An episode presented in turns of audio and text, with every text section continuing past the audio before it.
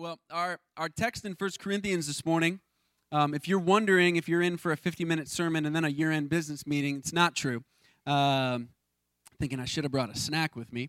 Um, it, it, quite frankly, it's not a difficult text to understand. And so we're going to just chat through it here briefly, give you a couple different ways I think we can see some application of it but uh, we went through verse 9 last week and looked at how Paul is just, he, he's setting up and laying down the foundation of the church in Corinth's relationship with God and doing so in preparation for what will be some hard things that he has to say to them. Um, he is going to be identifying areas that they need change areas they need to repent in. Um, and he does that work and, and I precedes that work by laying down this foundation. And we looked at last week in the Thanksgiving section, beginning in verse 4, where he says, I thank my God always for you. And here's why. And we looked at three different aspects of God's grace that Paul highlights. And the first was that they have been enriched in every way.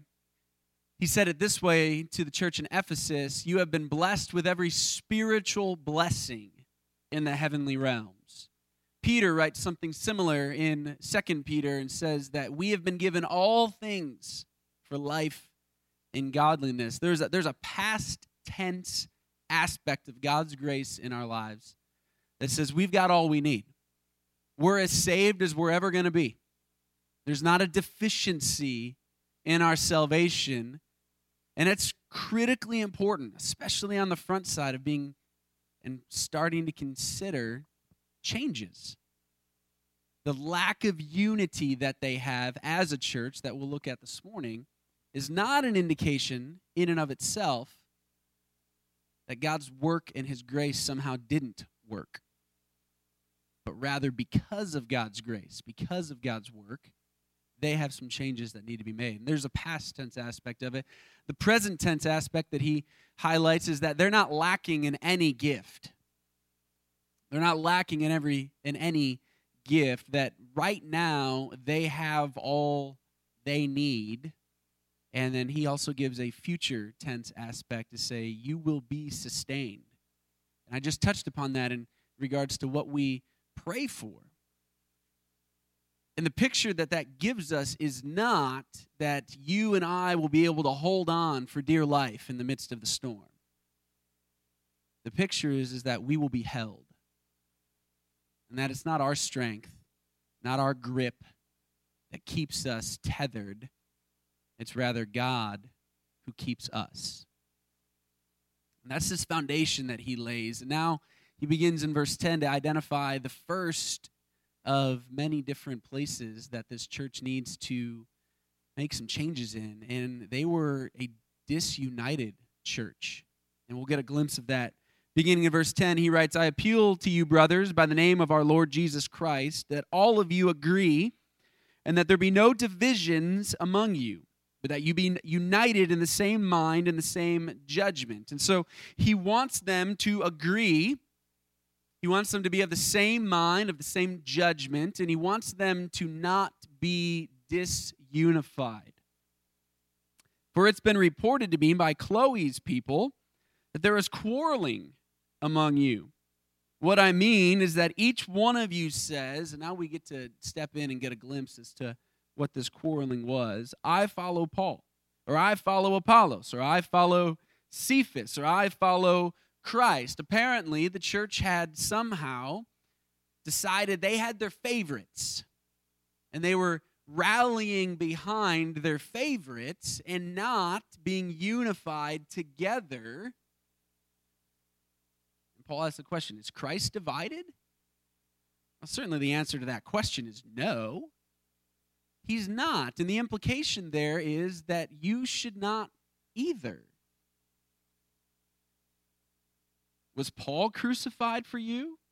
Were you baptized in the name of Paul? See, to, to, to, answer these questions and begin to point them into a new direction and encourage them to pursue unity, he points their eyes and their gaze towards Jesus. Is Christ divided? No, he's not divided. Was Paul crucified for you? Absolutely not. Christ was. Were you baptized in the name of Paul? No, you weren't. You're baptized in the name of Christ. So it's Christ and Christ alone. Disunity in the church is against and out of step with what God would have for us as a church. The issue appears to perhaps be one of baptism. Six times in five verses, Paul uses the word baptize. It's probably an indicator that at some point along the way, what was happening and maybe what brought some of these favorites or factions to the surface was Apollos baptized these people over here, but before Paul left town, he baptized those people over there. And somewhere along the line, Peter rode through, perhaps on his way to Rome. We, we don't know, but might have baptized a couple himself and they started clamoring and saying, you know, my baptism was better because Paul did it, or Apollos did it, or Peter did it. And it's interesting, and this text doesn't give us this specifically, uh, but it's interesting that uh, Peter is known much more for his public speaking ability than Paul was. Paul was much more known for his writing ability than Peter was. Apollos gets more characterized by the loving sage instructor who's going to come and put his arm around you and help you understand things. And so Peter stands up amongst the 12 at the day of Pentecost and speaks to 3,000 people and has a ministry of speaking. It's not that Paul doesn't speak, he speaks in the synagogues often, but he wrote more of the New Testament than any other author will actually say in Second Corinthians some things about his public speaking and how maybe it wasn't that great. But Apollos is kind of that, that teacher, that shepherd, if you will. And so people just began rallying around their guys that they thought were better. I thank God, verse 14, that I baptized none of you except Crispus and Gaius, so that none of you can say that you were baptized in my name. Now, verse 16 is a strange and interesting spot because it gives us a glimpse into the relationship between God inspiring his word but not dictating his word. And so here Paul has a, oh, on second thought type of moment, but there's no delete key. He can't just start hitting the backspace button to undo what has already been written on the parchment. He inserts then a parentheses um, I actually did baptize the household of Stephanas, and beyond that, I don't know who else I might have baptized. You get a glimpse into how God has inspired His Word, but He did so through human authors. And He didn't dictate what Paul was to write, He rather moved His mind and His thoughts along that what was written was what God wanted to be written, including, on second thought, and little parenthetical additions. For Christ did not send me to baptize, but to preach the gospel. Not with words of eloquent wisdom, let the cross be emptied of its power. Very easily in the church, we can find ourselves disunited about a whole lot of stuff. Here, you have in front of us some instances where there were leaders that the church found itself rallying around, and not just in terms of I was baptized by Paul and I'm grateful for his work in my life, but um, I'm better than you because of that. And and I, and I just is thinking through maybe how we might see some of that here in our church and how we can be guarded against it. Um, it's a far away example, probably not something that I think is directly going to be here, but I experienced it more in seminary where we had our favorite authors and we would drop last names like somehow they were they were um, authoritative bombs in conversation.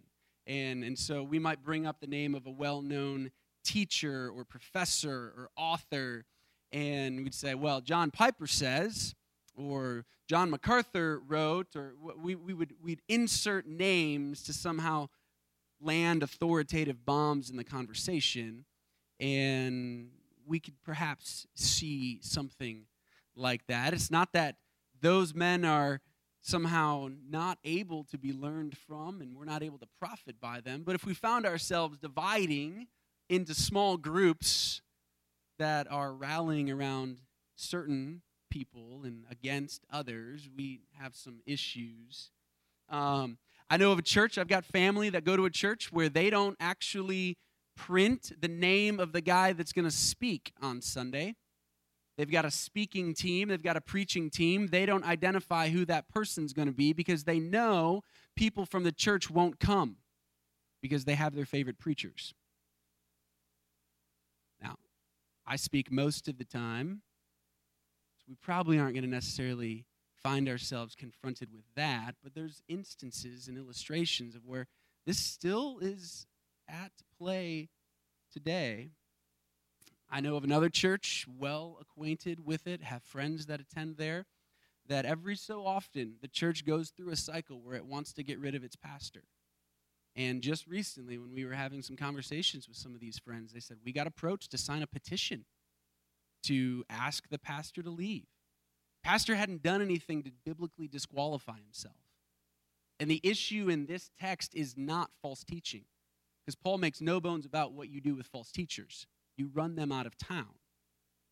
The issue is not false teaching, the issue is favoritism.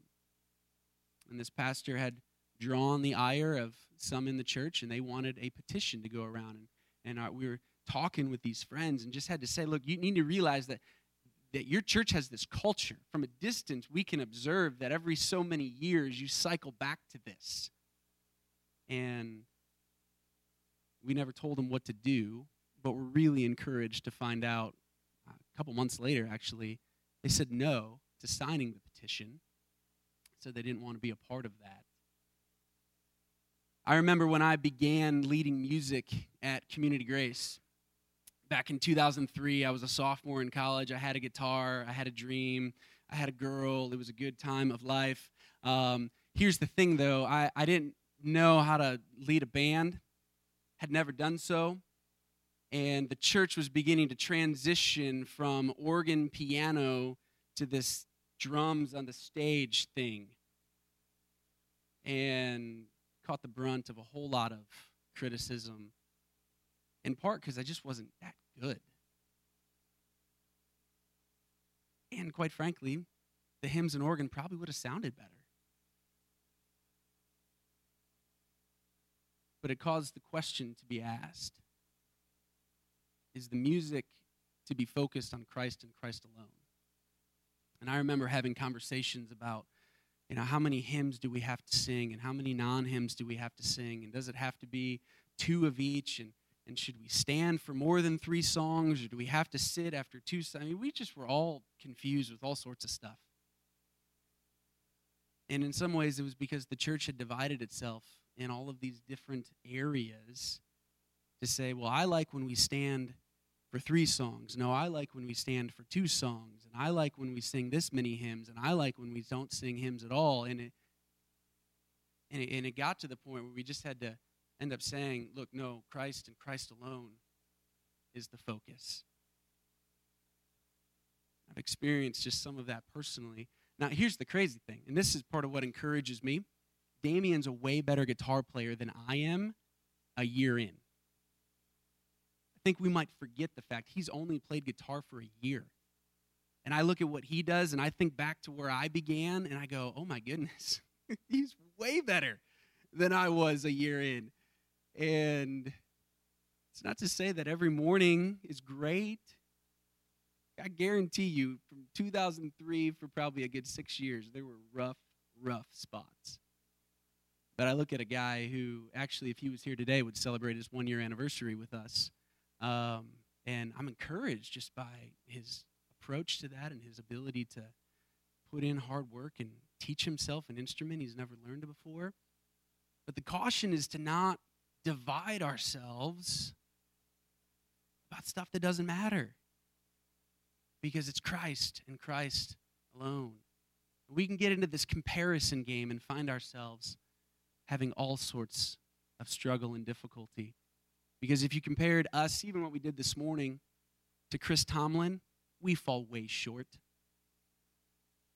But the question is did we focus your attention on Jesus?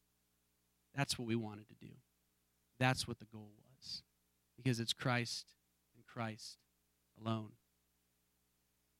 And so that's where we're going to end singing a couple songs to Jesus about him and what he has done. I'm grateful that Andrew brought an extra set of guitar strings this morning because I broke one. And I sent him a message this morning and I was like, hey, just in case, can you bring one? And he did, and he restrung it for me. So, band's going to come back up. I'm going to transition up there. We're going to sing about our Savior and praise his name. Come on, guys.